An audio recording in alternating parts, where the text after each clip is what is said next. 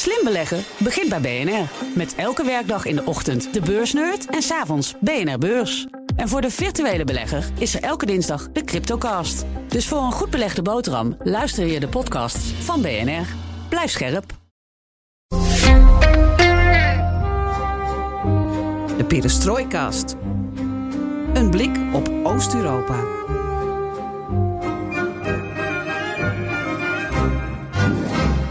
Welkom bij BNR Perestroikast, aflevering 207 van de enige podcast van Nederland die volledig oog voor het oosten heeft en geeft.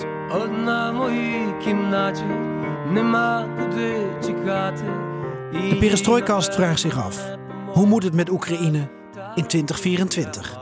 Our topic today is the needs for the challenges of the winter. What will give that extra impetus to Ukraine's counteroffensive? Ik denk dat Oekraïne ook heel creatief gaat proberen Rusland overal te raken. Моя субтильна незалежність. А ти лежиш. What investment is required to stave off a potential winter offensive from Russia that may again target energy infrastructure? We kunnen wel heel veel verwachtingen hebben, maar uh, nou ja, ik denk dat we hier gewoon de realiteit zien.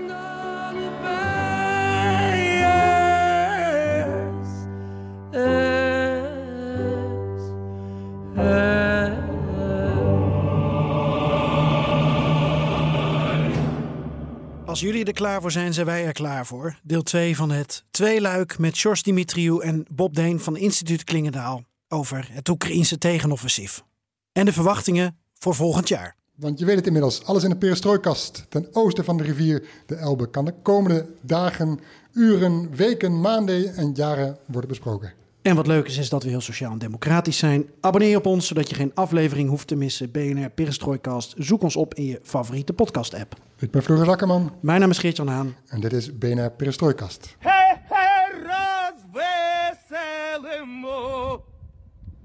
George Dimitriou, als je kijkt naar de toch wel indrukwekkende voorraad aan wapens en wapensystemen die Oekraïne van het Westen heeft uh, ontvangen. De ATACMS, de Scalps, de clustermunitie, de Gepards, de HIMARS. We weten het inmiddels. Wat kan Oekraïne daar dan mee met het oog op 2024? Wat voor indrukwekkende voorraad ligt er dan nu? Hoe zou je dat samenvatten? Ja, um, we hebben het net al even besproken. Hè. Ze hebben wel alles uh, gekregen, ze hebben een heleboel gekregen, maar het is allemaal heel geleidelijk uh, gegaan. Hè. Maar dus nu telkens... hebben ze het. Of hebben ze het allemaal al opgebruikt? Nee, ze hebben het nog niet allemaal opgebruikt. En, ze, en, er, en, er, zijn nog steeds steunpakketten en nieuwe steunpakketten met nieuwe munitie uh, bijvoorbeeld. Um, maar het is wel allemaal heel geleidelijk gegaan. En dat was natuurlijk om de reden, we wilden escalatie voorkomen. nou ja, in hoeverre dat, we, we daar zicht op hadden. Maar daarom is het allemaal heel geleidelijk gegaan. En daarom, en dat, uh, dat, riep ik, dat zei ik ook in de vorige podcast, ja, we geven Oekraïne voldoende om te overleven, maar niet voldoende om, om te winnen. En dat overleven, dat, dat, dat, dat, ja, dat, daar hebben de westerse wapens echt aan bijgedragen. Zeker de luchtafweersystemen. Maar ik durf wel te stellen dat als uh, we die wapens niet hadden gegeven, dan had Oekraïne er niet zo voor gestaan. Dan hadden ze waarschijnlijk dit conflict verloren. Maar ja, uh, niet genoeg om, om te winnen. En uh, natuurlijk hebben ze veel gegeven, maar ik verwacht niet dat met uh, het huidige tempo en wat er nu aan zit te komen, dat er hele grotere veranderingen gaan plaatsvinden op dat, op dat slagveld. In ieder geval niet op de korte en middellange termijn. Dus voor mij is met name de vraag, oké, en dat is ook een beetje wat uh, Solution stelt, ja, wat is er dan nu te doen om echt een verandering uh, teweeg uh, te brengen? En dat is een, uh, en dat is een belangrijke, belangrijke vraag. Ik denk niet dat die met wat meer spullen op het slag, slagveld bereikt gaat worden. Dat denk ik niet. Wat denk je wel dan? Nou ja, het is, ehm, je ziet de symboliek van de aanvallen die onder andere op de Krim worden gevoerd. En nou ja, er zijn ook inmiddels genoeg berichten, ehm, ook vanuit Oekraïne zelf dat ze bezig zijn met lange drachtsraketten uh, zelf, maar ook met drones over, uh, en, en kamikaze drones. Wat, wat betekent lange drachtsraketten? met raketten die dus over, over een hele grote afstand kunnen worden ingezet. Lange dracht. maar ook met drones die tot duizend kilometer kunnen vliegen en, en, en, en schade kunnen aanrichten. Dus je zult het conflict pijnlijker moeten maken, misschien wel voor de Rus uh, zelf, door in ook Rusland. daar in Rusland uh, aan te grijpen. En daar zullen ze natuurlijk zelf middelen voor moeten produceren, want ze kunnen daar de westerse middelen niet voor gebruiken. Maar dan ja, krijg je misschien een andere calculus in het, in het Kremlin. Maar dat is het ook geprobeerd toch van de zomer met die aanvallen, drone-aanvallen op Moskou bijvoorbeeld? Ja, maar dat is natuurlijk maar heel beperkt geweest. dus ze zullen dat op moeten voeren. Mm -hmm. En misschien de nou ja, eh, de wintercampagne die we misschien mogen verwachten van de Russen. Uh, nogmaals, ik weet niet precies wat de capaciteiten zijn van de Oekraïners. Maar kunnen we zoiets verwachten van de Oekraïners? Zouden ze zoiets moeten doen? Ik denk dat dat een meer effect heeft dan uh, nog eens een, uh, een offensief.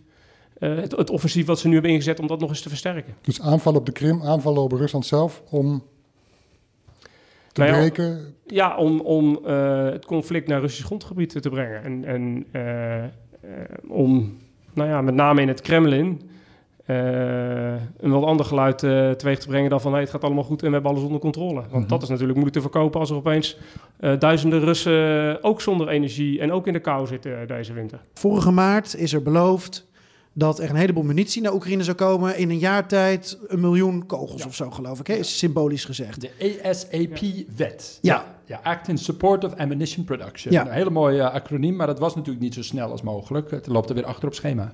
Ja. Dus je ziet eigenlijk wat Rusland wel kan, namelijk het, het, opschroeven van zijn productie. Niet zoveel als ze nodig zouden hebben hoor. De Russen verschieten nog steeds meer granaten dan ze kunnen produceren.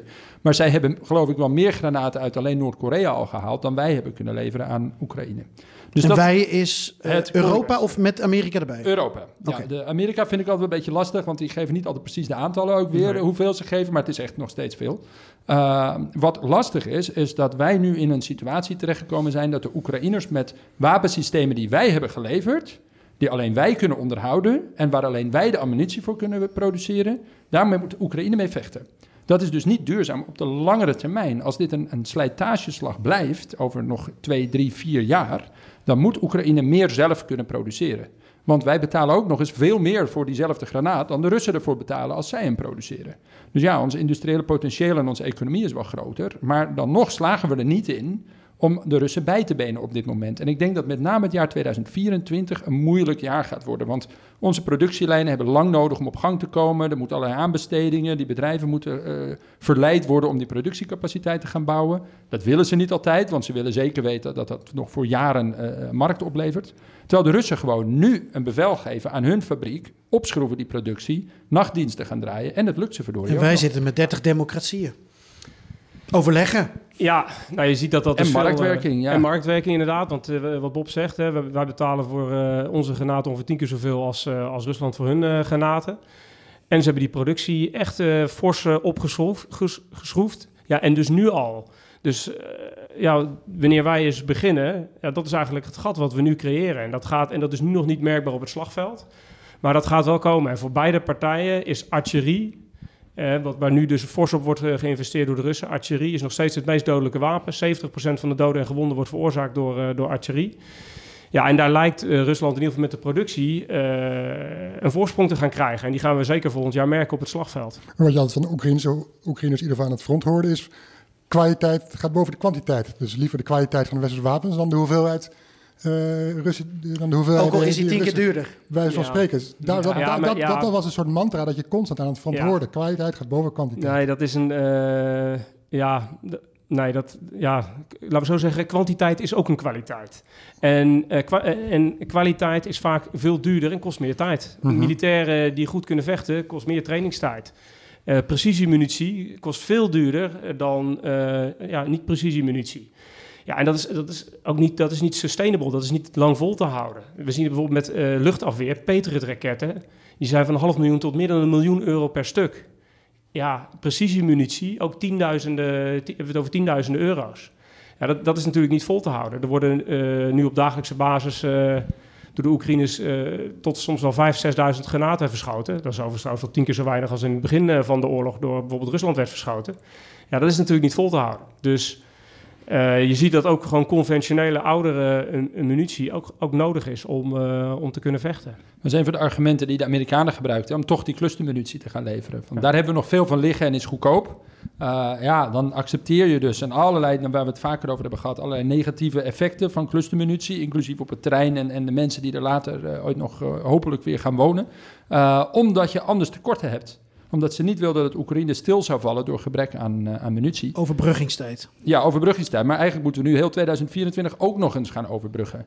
Ja, dus het wordt echt wel, wel uh, lastig hoor, het komende jaar. Ik denk dat als de Russen het strategisch geduld hebben, uh, waar George het net over, over had, uh, en ze kunnen dat, dat productieniveau van zichzelf en die, die demografische overwicht kunnen ze gaan uitbuiten, dan kunnen ze volgend jaar echt een moeilijk jaar maken voor Oekraïne. Ja, en, dat, en dat, dan kom ik weer terug bij mijn punt. Je ziet dat het steeds belangrijker wordt in deze oorlog, zeker omdat we nu van manoeuvre meer naar attritie, naar slijtage gaan dat het dus uh, minder gaat om de manoeuvres op, het, op wat op het slagveld gebeurt, maar dus wie dus het langste dat vol kan houden en dat geloofwaardig ook kan aantonen. Dus het gaat echt nu om productie, mobilisatie en dat naar het front kunnen, kunnen brengen. Uh, en je ziet dat, uh, nou ja, dat wat de Russen nu inzetten op, op, op die terreinen, dat dat sneller gaat dan, dan in ieder geval in, dat in het Westen maar gebeurt. Moet je daar mee in wat de Russen, die slijtage, zou je niet dan op een over andere boeg moeten gooien? Moet je, moet je daar mee als zij dat ook zo doen? Ja, dat, dat, dat is een hele, een hele goede vraag. Hè? Want liever wil je dus niet mee in die attritie. En ik denk ook dat de Oekraïners liever hadden gewild dat die manoeuvre, die klap die ze op 4 juni probeerden uit te delen, dat die was geslaagd. En dat ze diep hadden kunnen doordringen achter vijandelijke linies. Dat was het NAVO-idee, uh, de NAVO-doctrine. met de Amerikanen gepland. Een mooie doorbraak, en dat, zoals mooie, een, ja. een beautiful, mooie diepe, ja. beautiful breakthrough. Een mooie, mm -hmm. mooie doorbraak. doorbraak ja. Maar de, nou, de, en dat raakt ook wel een beetje het westerse denken over oorlogvoering. Want wij worden allemaal opgeleid met dit idee, de manoeuvreoorlog, de slag het verlammen van de vijand. Niet te veel... Uh, Snel, mobiel. Niet, niet te, veel, uh, niet te veel doden. En de, en, de, en de vraag die wij ons in het Westen nu stellen... Ja, is, dat, is dat realistisch? Is dat ook, ook, een beetje wensdenken? Want ja, in het begin van het conflict... Hè, wanneer er nog geen loopgraven liggen en mijnenvelden... wanneer flanken nog open zijn... ja, dan is het mogelijk om te, te manoeuvreren. Maar bij uh, gelijkwaardige opponenten... die zich ingraven zonder luchtoverwicht... Ja, dan uh, zie je dus dit ontstaan. Niet, niet iets wat Oekraïne wil, maar wel noodzakelijk toe veroordeeld zijn. Ik, ik, denk alleen dat we, dat we de komende jaren nog zo denken, Sjors. Omdat uh, als je kijkt naar de uh, munitie en de wapens en de productie daarvan... en überhaupt naar mensen... ik was bij de NAVO-top in Vilnius en daar, nou, onder andere Rob Bauer die, die, die afkondigt... we gaan naar 300.000 uh, ja, uh, troepen die, die klaar moeten staan om de oostgrenzen te, te verdedigen. Nou, ik heb het nog geen één keer tijdens nu de verkiezingen in Nederland gehoord... dat er ook maar iemand heeft gezegd van, nou ja... Hoe gaan wij ons steentje bijdragen? Het gaat maar over die 2%-norm. Hoe komen we aan de mensen? Maar dat geldt voor het hele Westen natuurlijk. Ja. Uh, ja, ja, de lastige bij deze is, het, het telt allemaal bij elkaar op. We, hebben en de, we moeten Oekraïne wapensystemen leveren en munitie leveren en, en onderhoud en dergelijke. We moeten onze eigen voorraden, die toch al behoorlijk leeg waren voordat dit conflict begon, moeten we weer gaan aanvullen. Plus we moeten onze NAVO-targets gaan halen en daarvoor moeten we ook nog eens investeren. Dus je ziet echt diezelfde paar defensie-industrieën in Europa, ja, die kunnen bijna rekenen wat ze willen nu, want iedereen staat in de rij voor hetzelfde winkeltje. En dat komt ook nog omdat we niet echt het gevoel hebben dat wij in het Westen moesten overschakelen naar een oorlogseconomie. Dat hebben we helemaal niet gedaan. We lossen dit op met wat marktwerking. We kopen wat eh, granaten elders in de wereld. Uh, we schrijven wat tenders uit en we denken dat het daarmee wel, uh, wel goed komt. Dus Rutte zei het is onze oorlog, maar hoe we vechten had hij nog niet echt over nagedacht. Of met welke middelen? Nou ja, kijk, het is wel zo dat de NAVO, uh, die, het nieuwe force model wordt op dit moment uitgewerkt. En daar zijn echt wel vergevorderde plannen. En nou ja, waarschijnlijk op een volgende NAVO-top zullen die worden gepresenteerd. En die zien er echt anders uit. Wat is Force Model? Een, een nieuw Force Model. Mm -hmm. een, een, NAVO nieuw Force Model. Waarbij, Gevechtsmodel. Ja, dat is een nieuwe doctrine. Dan ja, nou ja, voorheen uh, kenden we natuurlijk de NATO Response Forces. Hè, dus de, de troepen die snel inzetbaar uh, waren op het moment als dat uh, nodig was. Alleen dat waren significant kleinere aantallen dan nu. En op een lagere reactietijd dan, dan straks in die, in, in die nieuwe plannen gaan komen. Dus de NAVO ontwikkelt uh, die plannen. Uh, en dat gaat er echt anders uitzien. Ook voor de Nederlandse, de Nederlandse krijgsmacht dan we de afgelopen jaren gezien hebben. Wat, wat dan? Uh, meer troepen op een hogere reactietijd, meer voorraden. en we moeten nadenken wat we misschien al ehm, gaan positioneren uh, richting de oostgrens. Hè. De, Duitse, uh, de, de, Duitse leiding heeft geroepen... we gaan een brigade gaan we, uh, vol, permanent positioneren aan de oostgrens. Ja, dat is even een verandering ten opzichte van wat ze de afgelopen jaren gedaan hebben. Mm -hmm. En ook Nederland heeft natuurlijk nu een compagnie daar... en is ook aan het nadenken, wat, ja, wat gaan wij daar binnen leveren? Je ziet ook trouwens dat uh, ongeveer vandaag of gisteren geloof ik is dat uh, Conventional Forces Europe verdrag, dat oude verdrag over wapenbeheersing op conventioneel niveau in Europa, uh, dat is, waar Rusland zich uit heeft teruggetrokken, is nu ook formeel niet meer van kracht. Ja. Wat, en de NAVO heeft ook al meteen gezegd, nou dan voelen wij ons er ook niet door gebonden, dus mogen wij ook weer veel meer stationeren in het oosten. Dus je ziet eigenlijk een nieuwe wapenwetloop. Ja. en er gebeuren dus allerlei dingen tegelijk, want ondertussen de Verenigde Staten willen ook nog de nodige wapens kunnen leveren aan Israël. Er is daar ook nog het risico dat dit escaleert in een veel grotere crisis in het, uh, in het Midden-Oosten. Dus je ziet een algehele oplopen van spanningen, van militaire uitgaven. Uh, uh, en dat is het conflict in Oekraïne, de oorlog is eigenlijk één van de factoren nu nog maar. Want de Verenigde Staten moeten ook nog eens ja, weten hoe ze gaan omgaan met andere uitdagingen elders in de wereld. Midden-Oosten en Zuid-Chinese Zee. Dus ook de Amerikanen, die toch tot nu toe nog steeds het meest hebben geleverd aan Oekraïne, staan behoorlijk onder druk. Uh, en komen zich dus bij ons melden met het niet geheel onterechte verzoek: kunnen jullie wat meer op je nemen? Dus we moeten ook nog eens wegvallende Amerikaanse steun gaan compenseren als Europa. Nou, dat, is, dat gevoel van urgentie voel ik nog niet echt bij die buitenlanddebatten die er op dit moment spelen in Nederland. De kans is natuurlijk steeds meer dat als Amerika uh, zich op een ander uh, gebied gaat focussen, dat er naar Tuurlijk. Europa wordt gekeken van hey, uh, het oosten, dat is jullie achtertuin. En neem daar maar eens wat meer leidende rol en meer verantwoordelijkheid. En de vraag is dan, wie in Europa staat er dan op? Ja, en, en ja, hoe, gaat dat, hoe gaat dat er dan uitzien? Dus daar ben ik ook wel, nou ja, wel nieuwsgierig naar. Wie, gaat, wie in Europa stapt er dan op en uh, nou nou ja, verenigt ons dus, Want het is ook natuurlijk ja. zo, in welk scenario uh, dit conflict ook verder gaat, gaat lopen. Uh, we hebben te maken voor lange termijn met een vijandig Rusland aan onze oost oostgrens. Ja. ja, om in onze regio te blijven. We, we moeten wel even naar, naar, naar de verwachtingen voor 2024. Maar om in onze regio te blijven, Bob zijn het al Polen ik, ik, las een opiniestuk van Frans Timmermans in uh, Dagblad Trouw. Die zei van ja, we moeten Europa en, en de NAVO, zei die ook volgens mij, verder gaan vormgeven. We moeten samen optrekken aan de hand van Frankrijk, Duitsland en misschien ook wel Polen. Dat was wel interessant, want er zijn niet veel mensen die uh, naast Frankrijk en Duitsland er een land bij durven te noemen. Polen gaat fors investeren. Ja, ja, maar goed, daar hebben wij twaalf podcasts voor klaarstaan. Die mensen kunnen er terugluisteren. Terug, terug naar Bagmoed. Um, Daar wil je het over hebben, toch? Terug naar Bagmoed. Ja, het gaat nu heel snel eventjes. Nee? Oeh, uh, nou, weet je, Bagmoed hebben, hebben, hebben we denk ik okay. gedaan. Dat, um, ik dacht um, over wilde hebben. Nou, uh, het komt misschien wel uh, een beetje hierbij ter sprake. We gaan zo nog op die kaartjes van jou in, uh, Sjors. Um, want er liggen hier weer allemaal kaarten en, en foto's, net als een half jaar geleden. Uh, ik heb het met Bob wel eens eerder gehad over uh, het jaar 2024. Met heel veel verkiezingen in verschillende grote landen. Uh, maar ook in Oekraïne zelf, althans dat zou moeten. Dit jaar nog parlementsverkiezingen gaat niet door. Presidentsverkiezingen zou volgend jaar moeten plaatsvinden. Um, ik hoor dus jullie zeggen dat het voor Oekraïne militair gezien al een heel erg moeilijk jaar wordt. Um, we hebben nog niet echt geconcludeerd wat dat dan precies betekent hè, en of er helemaal niks meer mogelijk is. Maar um, qua politiek en geopolitiek wordt het al helemaal een uitdaging. Eigenlijk zou je denken, 2024 moet je regelen wat je regelen kan, want daarna zitten we in een onzekere wereld. Ja, maar verkiezingscampagnes beginnen natuurlijk ver voor de datum van de verkiezingen zelf. In feite in de Verenigde Staten zie je het nu al gebeuren. Ja. ja. de Republicans hebben het nu al een binnenlands politiek vraagstuk gemaakt. Je ziet dat de Democrats heel erg proberen om de steun aan Israël en de steun aan Oek Oekraïne aan elkaar te koppelen in één pakket. Waar de Republikeinen van zeggen: nee hoor, koppel dat maar los. Uh, dus in feite is het, jaar 2024 electoraal gezien, is in de Verenigde Staten in ieder geval alvast uh, begonnen. Uh, en daar zie je dus, en ik denk dat je dat in, in West-Europa ook in toenemende mate zal gaan zien, dat binnenlandspolitieke vraagstukken, voor, zoals elke euro die we niet aan onze eigen grensbewaking uitgeven omdat die naar Oekraïne gaat, dat vinden wij jammer, zoals de Republicans dat zeggen. Dat zal je ook in andere landen zien, zien gebeuren. En tot nu toe in Europa alleen nog Slowakije. Uh, Polen, die jullie heel goed zelf hebben verslaan, is het juist net de andere kant op uh, gevallen. Dat had met Confederatie in de regering een hele andere kant op, uh, op kunnen gaan. maar er komen nog meer verkiezingen aan. En ja, tot nu toe in Nederland vind ik dat, dat, alle politieke partijen zich hard maken voor steun aan Oekraïne. Maar ik moet de doorrekening van het Centraal Planbureau van hoeveel geld dat nou echt mag kosten, dat moet ik nog zien. Ja, maar laten we Oekraïne zelf nog heel even erbij pakken. Want je hebt natuurlijk een bijzondere. Het is sowieso uh, altijd al een bijzonder land geweest. En je hebt een bijzondere relatie tussen politiek, militair en civil society. En op dit moment heeft Oekraïne in feite 40 miljoen bondscoaches, 40 miljoen Zelenskis en Zelensky's die er bovenop zitten. Um, een hele nauwe band hè, tussen die civil society en, en de besluitvorming. Ja, wat kun je op dit moment over die relatie zeggen met het oog op ehm, eh, de toekomst en, en, en als er woorden als padstellingen vallen en dat soort discussies?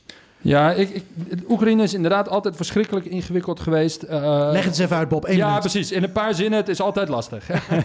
nee, het, de, alle verdeeldheid die er was, want Oekraïne had natuurlijk allerhande discussies intern over hun verhouding tot Rusland, uh, over de interne politiek, over de-oligarchisering. Uh, Zelensky, vergeet niet, kwam aan de macht als buitenstaander tegen een systeem waar heel veel Oekraïners helemaal klaar mee waren.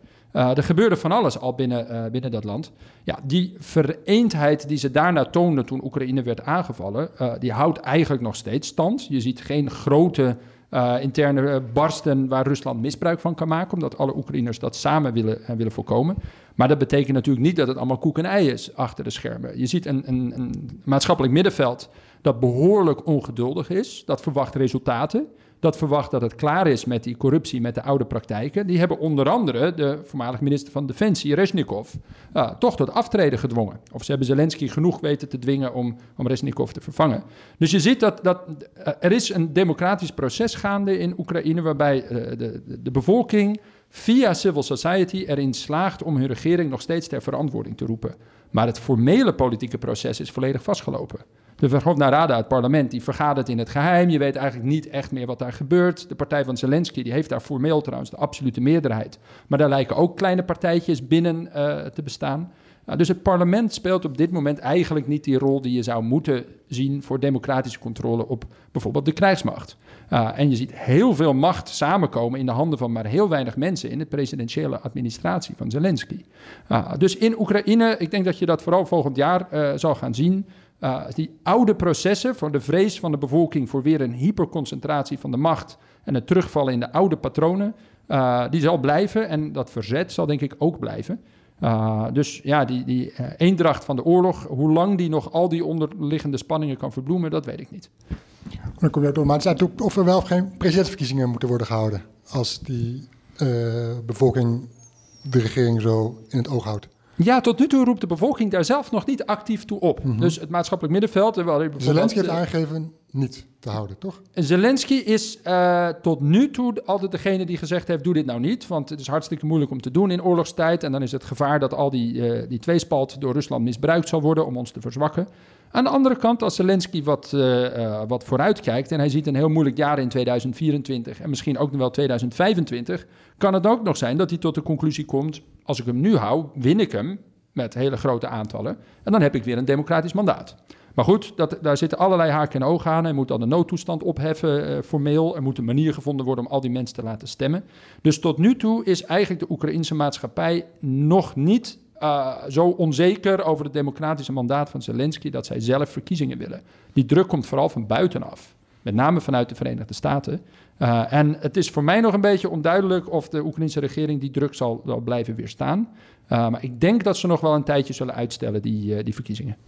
Als we dan vanuit de Oekraïnse kant alles eens even op, op een hoop proberen te gooien. Dus we hebben uh, de militaire kant van het verhaal. En uh, nogmaals, hier liggen kaarten op tafel van uh, hoe het front eruit ziet met ook alle fortificaties. Hoe moeilijk dat is voor Oekraïne om daar doorheen te komen. Als we de verwachtingen dan hebben en de doelen en de middelen.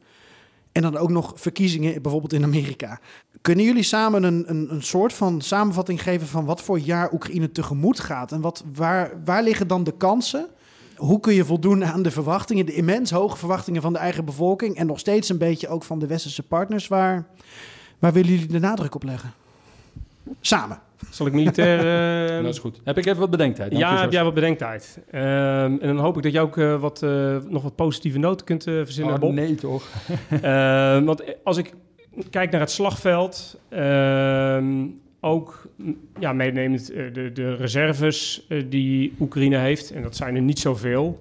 Met de snelheid van, uh, van vervanging van, van troepen, van getrainde militairen. Uit, die Oekraïnse militairen worden in Engeland en Duitsland getraind. Dan zie ik niet dat in het, met het huidige tempo en de huidige middelen Oekraïne een, een, een grote doorbraak gaat forceren. Die echt, een, een, die echt beslissend gaat zijn of die grote verschillen gaat maken bij dan wel onderhandelingen of strategische overwegingen in, eh, in Rusland. Als je nu kijkt, eh, dan ehm, ja, is, er, is er sprake van een impasse en kunnen beide partijen niet groot verschil maken op het gevechtsveld. In ieder geval voor de komende maanden. De winterperiode komt er eh, nu ook weer aan. Hè? En nou is het wel zo dat het op dusdanig kleinschalig niveau wordt gevochten. ehm, dat dat niet heel veel invloed gaat hebben. Dus de Oekraïners kunnen gewoon door met, met vechten. Ehm, maar grote veranderingen verwacht ik, eh, verwacht ik niet de komende maanden op het gevechtsveld. Eh, ja, en dat is eigenlijk toch wel het een, een, militaire perspectief. Dat, dat, dat, Ook niet van de, lange ook- afstandswapens. Want Nee, je kijkt de- dus niet alleen naar nee, de frontlinie. Die la- lange afstandswapens ook niet. eh, Nogmaals, hè, ik, heb vraag, ik vraag me af of Oekraïners in staat zijn hè, de wil en de capaciteit hebben voor een wintercampagne zoals ook de Russen dat vorig jaar gedaan hebben. Er zijn wel wat hints die kant op, maar dat gaan we, gaan we zien. Ehm, maar anders, anders dan dat verwacht ik geen grote, ja, geen grote verschillen. En we zien natuurlijk nu al wat, wat dingen gebeuren. Bijvoorbeeld bij, bij Gerson eh, zijn wat eh, bewegingen. Eh, er zijn een aantal troepen eh, daar de Dnepro overgestoken. Maar ook dat zijn dingen die geen grote eh, verschillen gaan maken op het, op het slagveld. Maar als ik jullie zo hoor, is, is best wel broos aan Oekraïnse zijde. hè? Ja, Demografie- Bob, Bob, Bob Ja, gaat nog ja. een positieve noot Ja, ja, geven. Op die manier moet niet. je... Demografie, wapenleveranties. Kan het ook niet zijn dat Oekraïne gewoon instort op een gegeven moment? Als de Russen een duwtje geven? Nou, ik denk dat, als ik dan die positieve noot mag geven, ik denk dat dat eigenlijk de positieve noot is. Oekraïne slaagt erin om te blijven functioneren als land, ondanks die ongelofelijke Russische agressie. Dus als ik 2024 een beetje kon samenvatten, is eigenlijk het jaar van de reality check. Het jaar waarin de voorraden op zijn geraakt, de kosten voor iedereen heel erg inzichtelijk zijn geworden. De westerse aandacht verslapt, maar misschien niet helemaal weg is. eh, en deels verschuift, dus minder Amerikaanse steun, meer Europese steun. Maar Poetin zal ook die reality check wel zien van oké, dat, dat idee dat wij zomaar eens even die hele Donbass gaan innemen, dat ga ik waarschijnlijk ook niet meer eh, niet halen, niet op korte termijn. Eh, en Oekraïne is nog steeds een functionerend land met een eh, oriëntatie geopolitiek gezien op het Westen, die alleen maar sterker is geworden. Dus ik verwacht wel een, bijvoorbeeld een lichtpuntje dat die EU-toetredingsonderhandelingen gaan beginnen. Uh, dus Oekraïne kan gewoon doorgaan met allerhande andere dingen. Ze kunnen uh, functioneren als land zonder dat die oorlog hen volledig verlamt. En ik denk dat dat ook dus de, de uitdaging is. Ook al lukt het niet om ze wapensteun te geven op het slagveld die de doorslag geeft, waardoor Rusland zich volledig moet terugtrekken. Het land kan wel overeind gehouden worden. Uh, alleen dan moeten ze wel een manier vinden om die strijd te kunnen blijven voeren zonder dat het zo'n enorm zware wissel op die bevolking trekt.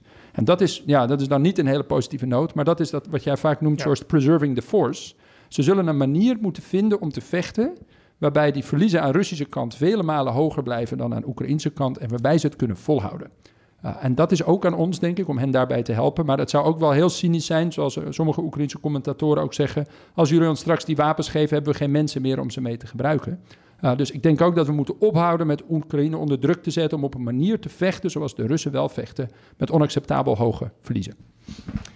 Ja, ik, kan me daar even bij, uh, bij aansluiten. Ik, ik, ik zie daar, daarom zie ik ook dat, dat wat zijn eigenlijk toch wel ja, alarmistische bericht van, ja, weet je, zoals het nu gaat, als we doen wat we deden, dan, dan blijft het uh, hierbij. Hij roept op tot fors meer, meer, meer middelen. Ik, ben heel benieuwd of het Westen of we meer gaan leveren volgend, volgend jaar. Maar ja, niet, niet, om te winnen, maar ook om te overleven, heeft Oekraïne ook onze steun met voldoende munitie en wapensysteem ook volgend jaar hard nodig. Maar je zegt Bob, volhouden. Volhouden tot wanneer, tot wat? Dat is natuurlijk wat de Oekraïnse activisten, Daria Kaleniuk, ons ook vraagt. Uh, as long as it takes what exactly? Mm -hmm. En dan is dus eigenlijk het enige eerlijke antwoord volhouden tot Rusland zelf tot inkeer komt en snapt, deze oorlog gaan wij ook niet meer winnen. En het hele vervelende verhaal is, dat kan best wel lang duren. Want ook Rusland maakt deze berekeningen intern en, uh, en weet dat die westerse aandacht altijd het risico heeft van, uh, van verslappen. Wat hen betreft een kans is van verslappen. Dus we zitten nu in een situatie waarin we het toch langer moeten volhouden dan de Russen. Ja. En dat is echt lastig hoor, want voor de Russen is dit een existentieel conflict geworden. Uh -huh. Voor ons voelt het niet echt als een existentieel conflict. Ook al zegt premier Rutte, het is ook onze oorlog. Uh, wij gaan straks ons weer met allerlei andere uh, dingen bezighouden. Het is een beetje onze oorlog. Een beetje onze oorlog, maar net ja. niet helemaal. Nee, je ziet het ook in, uh, ja. in de, de, verkiezingsdebatten. wat houdt ons bezig? En daar staat de Oekraïne-oorlog niet in de top drie. En vaak ook niet eens in de top 10. Uh, dus ja, die, hoe lang houdt... Dat is natuurlijk ook de strategische calculatie van Poetin. Uh, ik ga het langer volhouden dan dat het Westen bereid is om steun te leveren. Nou, hij weet ook dat er zometeen een machtswisseling plaats kan vinden in het Witte Huis. Ja, ja, daar hoopt hij ook op. Dus daarom denk ik ook dat in 2024 niet zo gek veel zal gebeuren wat betreft Rusland, dat zijn politieke doelen zal bijstellen. Want ze zullen gewoon wachten. Ze denken dat zij uiteindelijk met Trump snel tot een, uh, tot een deal kunnen komen over Oekraïne zonder Oekraïne. Uh, dus tot die tijd zie ik ook aan de Russische kant ook helemaal geen reden om de doelen nu te veranderen. Uh, tenzij er iets anders gebeurt. Hè? Want vergeet niet, Rusland is ook een onvoorspelbaar land. de muiterij van Prigozhin was echt zo'n moment dat iedereen even zijn adem inhield. Want dat was ook een onvoorspelbare gebeurtenis die heel anders had kunnen aflopen.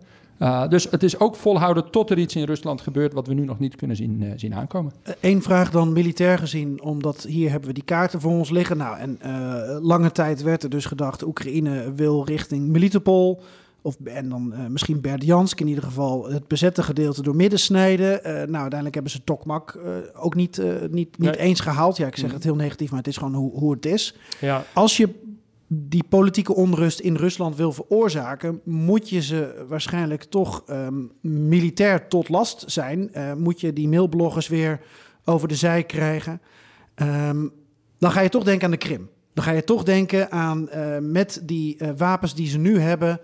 Uh, op een of andere manier iets doen met uh, dat gevoelige schiereiland daar um, van Oekraïne, dat door Rusland al, al sinds 2014 wordt bezet. Nu spraken we bij BNR een paar weken geleden Christ Klep, militair analist of militair historicus, die ook zei ja, dat Oekraïne die, die maar niet sloopt. Dat is om, om, om de Russen misschien nog het idee te geven van een, een waardige aftocht, mochten ze daar alsnog worden weggejaagd. Dus dan zouden ze net als bij Gerson uh, met de staart tussen de benen uh, alsnog via hun enige route weer eruit kunnen. Um, ik vraag het omdat als je onrust wil in Rusland, zul je toch iets militair moeten bewerkstelligen. Wat dan ook weer niet te veel mensenlevens in de Oekraïne mag kosten. Dus dan denk je aan de Krim. Ja, er zijn, ja, als ik mag, zijn drie, ja, drie high-value targets. Wat dat betreft, meerdere ook militair vliegvelden en, en depots en dat soort dingen. Maar de drie belangrijkste zijn Chongar uh, uh, Rail connectie tussen de Krim en, uh, en vasteland Oekraïne. Uh, natuurlijk de Kertsbrug, die Oekraïne wel degelijk heeft geprobeerd te raken, volgens mij. En het Sevastopol, uh, militair hoofdkantoor van de Zwarte Zeevloot en de vloot zelf. En Oekraïne valt alle drie al aan. Dus ik denk dat ze daar gewoon mee door zullen blijven gaan. Dan heb je nog de mogelijkheid tot amfibische landingen met hele kleine groepjes uh, special forces. Nou, dat zijn ongeveer de hoogste risico-operaties die ik mij kan, kan indenken. En ook dat doen de Oekraïners. Ze hebben daar zelfs een radarstation mee weten te, te raken. Dus ik denk dat je gelijk hebt. Die Krim zullen ze altijd blijven laten zien. Dat gaan we echt niet opgeven. Maar de Oekraïners zullen ook aan wat reality check in het binnenland moeten doen. Want die hele discussie over cocktails op de Krim in de zomer van 2024. Uh, hoe meer je dat soort hele hoge verwachtingen uitspreekt, hoe pijnlijker het op een gegeven moment ook is als die niet gehaald worden. Ja, nee, uh, veel uh, symbolische. er zit heel veel symboliek vooral in die, uh, in die aanvallen. opeens ook speciale om het moreel eenheden. hoog te houden. Ja, moreel hoog te houden, maar vooral. Ja, kijk, dat zijn die boodschappen waarmee ze toch een internationale publiek en mogelijk ook het Kremlin proberen te bereiken. Ook dure luchtafweer hebben ze bijvoorbeeld op een spectaculaire manier uitgeschakeld. Een S-400 systeem, meer dan een miljard euro geloof ik. Super technologisch. En dat zijn weliswaar succesvolle aanvallen geweest. Maar vooral symbolisch. En ehm, ik kan me ook goed voorstellen dat als, we, als er niks of heel weinig succes te melden is op het gevechtsveld... om over te gaan op, op, dit, soort, op dit soort aanvallen. Het kan ook bovendien gelijktijdig... Um, maar ja, laten we ook eerlijk zijn. Tot nu toe heeft het niet, uh, anders dan wat aandacht van mailbloggers, ook niet geleid tot gerommel in het Kremlin, om het zo maar eens te zeggen. Dus ja. Ik denk dat eigenlijk wat we zullen gaan zien in 2024, als de Oekraïnse frustratie toeneemt, en die, die, inmiddels houden ze hem ook helemaal niet meer onder controle. Je ziet dat overal uh, uh, naar buiten komen. Dan gaan ook allerhande operaties, zoals de meneer Budanov van de militaire inlichtingendienst van Oekraïne graag uitvoert, niet alleen in Oekraïne en Rusland, maar overal ter wereld plaatsvinden. We hebben nu een Soedan-situatie ja, gezien. Ja. Uh, dus ik denk dat Oekraïne ook heel creatief gaat proberen Rusland overal te raken. Bijvoorbeeld met een zeedrone een Russische olietanker raken op de Zwarte Zee. Uh, dat is een verbreding van, van, het, uh, ja, van de oorlog naar civiele doelen van Rusland. Ik denk dat je dat steeds vaker zal gaan ik zien. Denk, ik ben het met je. Ik denk dat je dat ook steeds meer gaat zien. En daarom uh, noemde ik al die, die campagne, mogelijk in de winter. In, misschien dat ze dus ook zelfs naar Russisch grondgebied zullen gaan. Ik denk dat dat misschien wel een van de weinige manieren is om, om, ja, om Rusland nog echt te kunnen raken. In Oekraïne wordt dat in het offensief wat nu is ingezet in ieder geval heel moeilijk. Nou, misschien ben ik te geforceerd vanuit uh, Oekraïnse kant op, op zoek naar een, een militair lichtpuntje. maar ook omdat, George, jij, jij zei net, jij gaf net een analyse van dat je denkt dat er in de winter van de Oekraïnse kant niet te veel gaat gebeuren. Als je hem dan toch weer heel even doortrekt naar, naar de zomer van 2024, wat, wat zou er militair mogelijk moeten zijn voor Oekraïne? Want nog steeds zal er gewargamed worden, uh, zal er uh, op hoog niveau inlichtingen van de Amerikanen zijn, van de Britten. Wat zou er mogelijk kunnen zijn? Ja, uh, laten we vooropstellen dat de mogelijkheden in eerste plaats afhangen van capaciteit. Het gaat om capaciteit en wil. Nou, de wil hebben ze wel, maar hebben ze voldoende capaciteit om daadwerkelijk nog echt een klap uit te kunnen delen? Dus dat gaat om voldoende mensen trainen en weer voldoende, met name westerse middelen krijgen. Daar zullen ze wel naartoe werken, naar dus, nog één klap, ja, op zijn minst. Ik denk dat ze inderdaad nog toewerken naar één klap. Er wordt nu weer gevechtskracht voorbereid om nog een keer een offensief in te kunnen zetten. Die zal kleiner zijn dan wat we hier uh, gezien hebben, omdat ze ook nu veel getrainde mensen direct naar het front sturen om gaten op te vullen die inmiddels uh, gevallen zijn. Ja, en uh, mocht het ze lukken om zowel qua middelen als munitie nog een keer een, een formidabele gevechtskracht bij elkaar te krijgen, Um, ja, ik denk dat ze, laten we zo zeggen, ik zou kiezen voor een plek waar je daadwerkelijk um, succes uh, kunt boeken richting iets wat Rusland uh, uh, raakt. Um, kun je. Welke plek? Nou ja, zou je toch iets richting de Krim, uh, zou iets wat er nu bijvoorbeeld bij Gerson gebeurd is, hebben nu maar heel klein, kleine clubjes. Uh, er is niet sprake van een, een volledig bruggenhoofd hoor. Uh, dus er zijn echt maar kleine clubjes ten ja, zuiden van de rivier de Dnepro. Wordt geïnsinueerd dat ze al drie bruggenhoofden zouden Ja, nee, zeker niet. Nee, een bruggenhoofd is echt als je vrij van direct vuur, en het liefst ook vanuit, van, vanuit artillerievuur grote hoeveelheden troepen naar de overkant kunt brengen. Nou, we hebben het over een paar voertuigen en een paar honderd man die er nu zitten. Ze zijn heel lastig daar. Maar ze zijn heel weg. vervelend, ze zijn er. Maar kun je daar daadwerkelijk een brughoofd creëren? En je kunt het ook nog eens verrassend doen.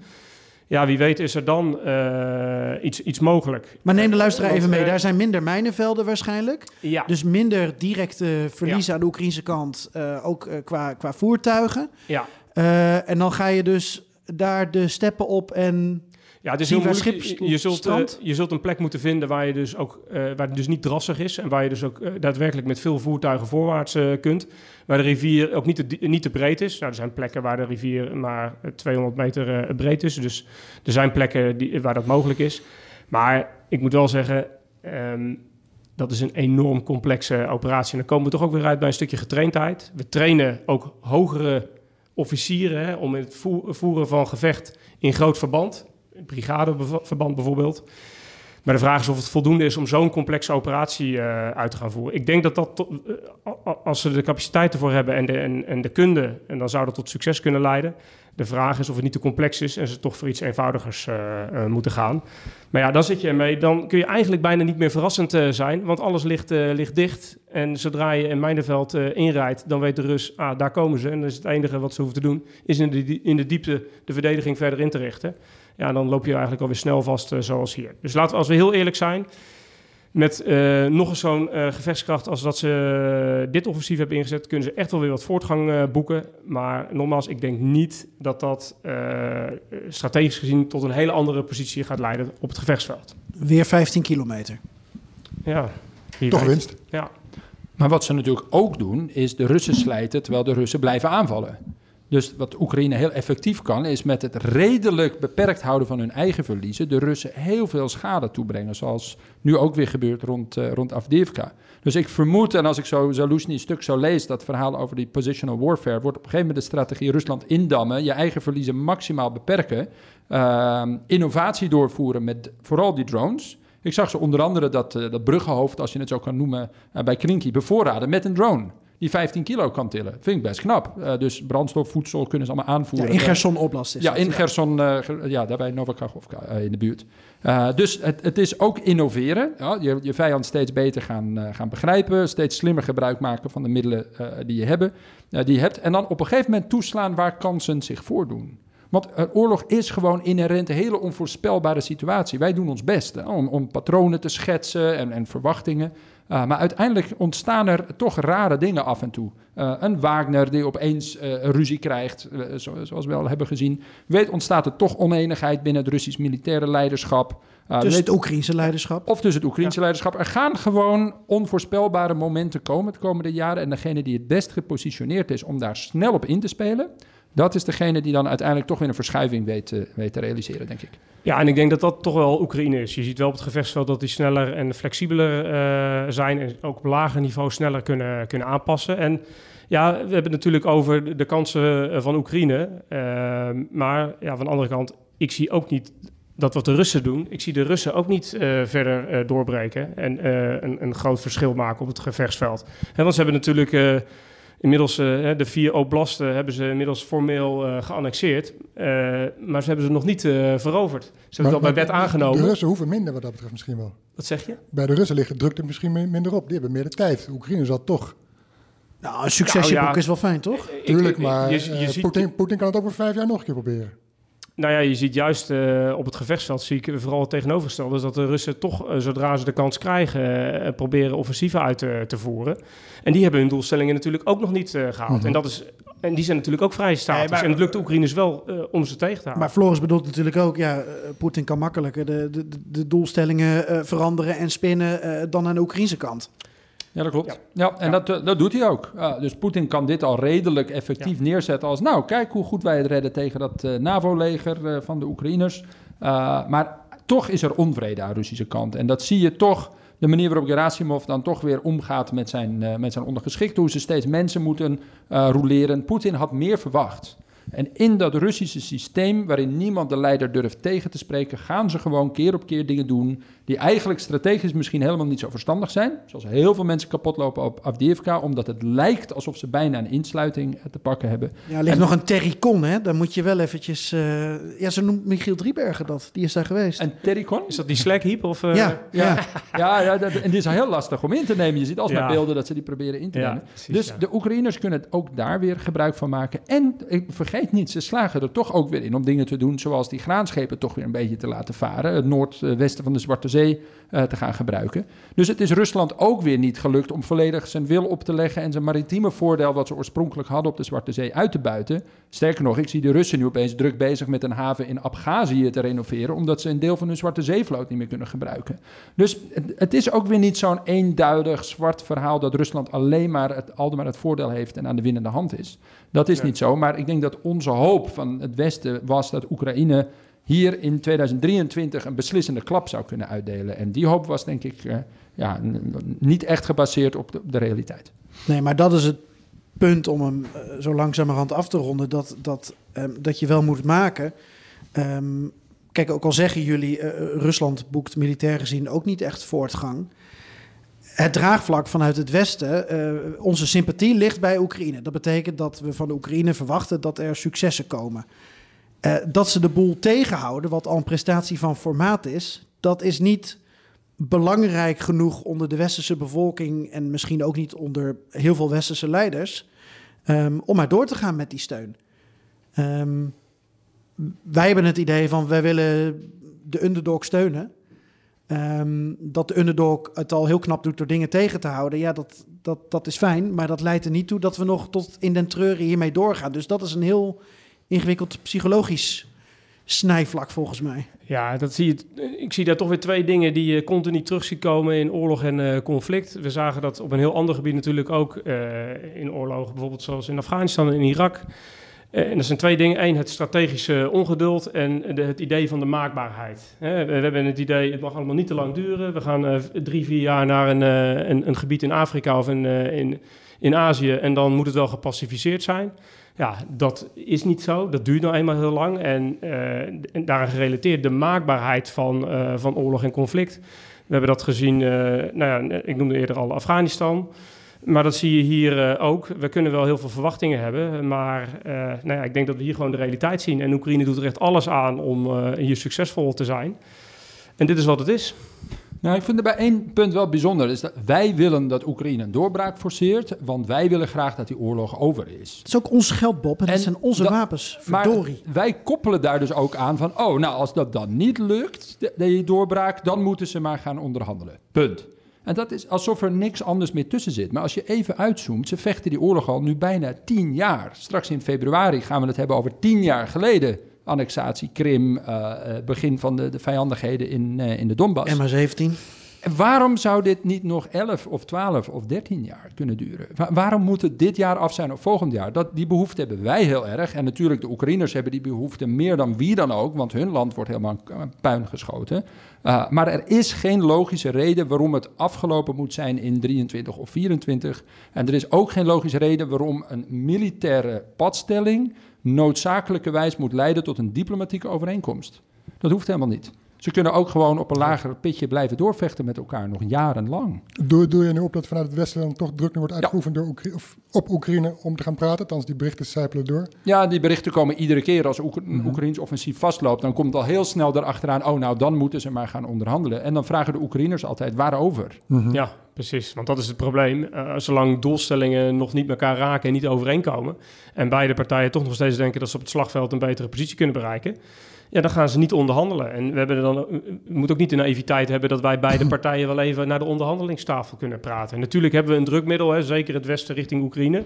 Maar hoe zit het eigenlijk voor Rusland? Dat vraag ik me af. Ja, ik heb in, toen ik nog voor de OVSE werkte, de, de, de twee Minsk-akkoorden meegemaakt. Die volgden beide op een grote Oekraïns verlies. Eerst Ilovaisk, wat echt een, een dramatische situatie voor ze was, en daarna Debaltsevo.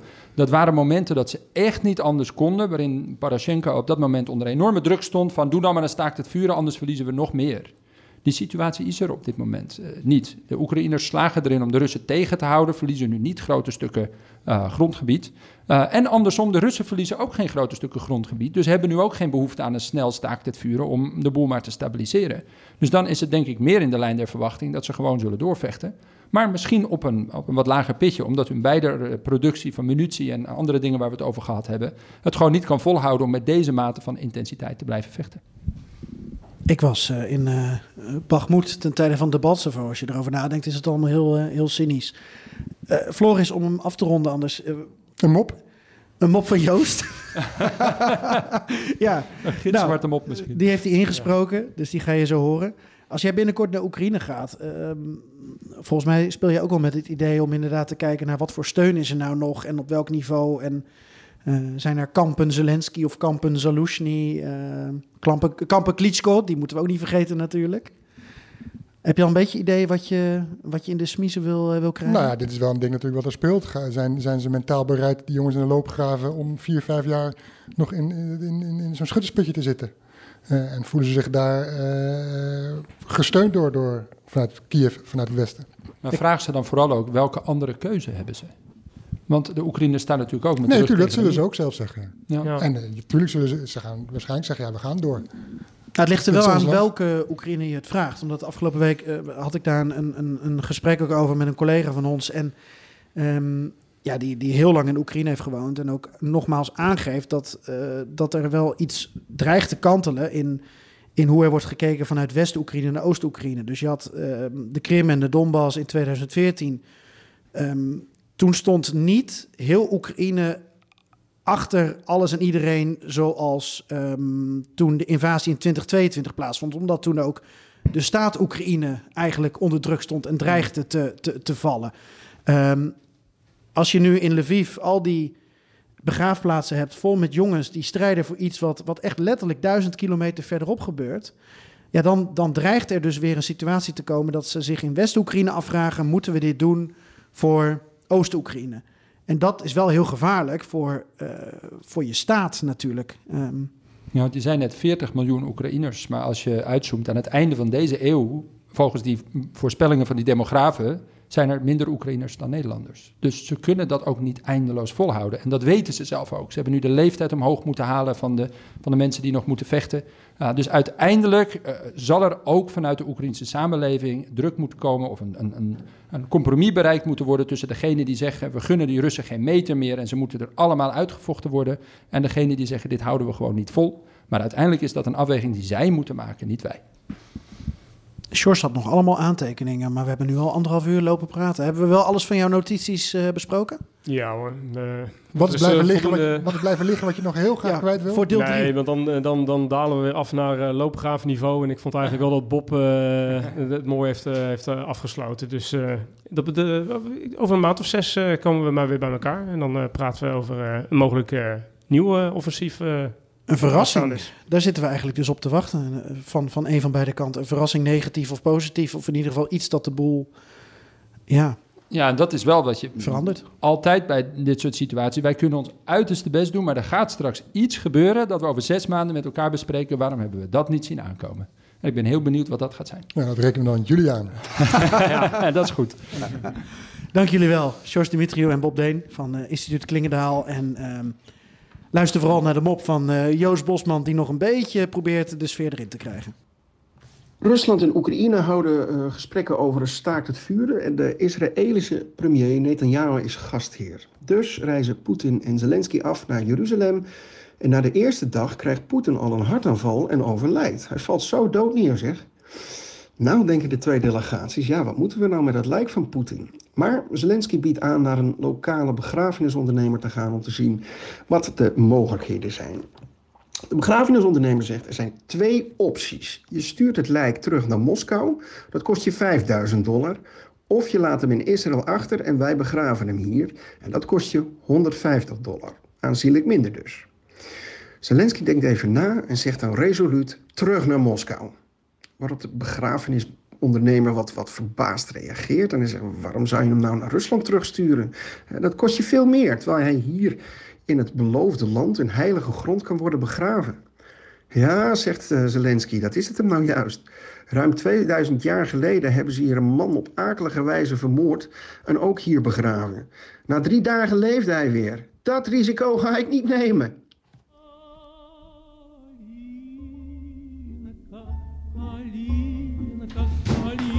Dankjewel, Gertjan. Dankjewel, Floris. Haito. Doei.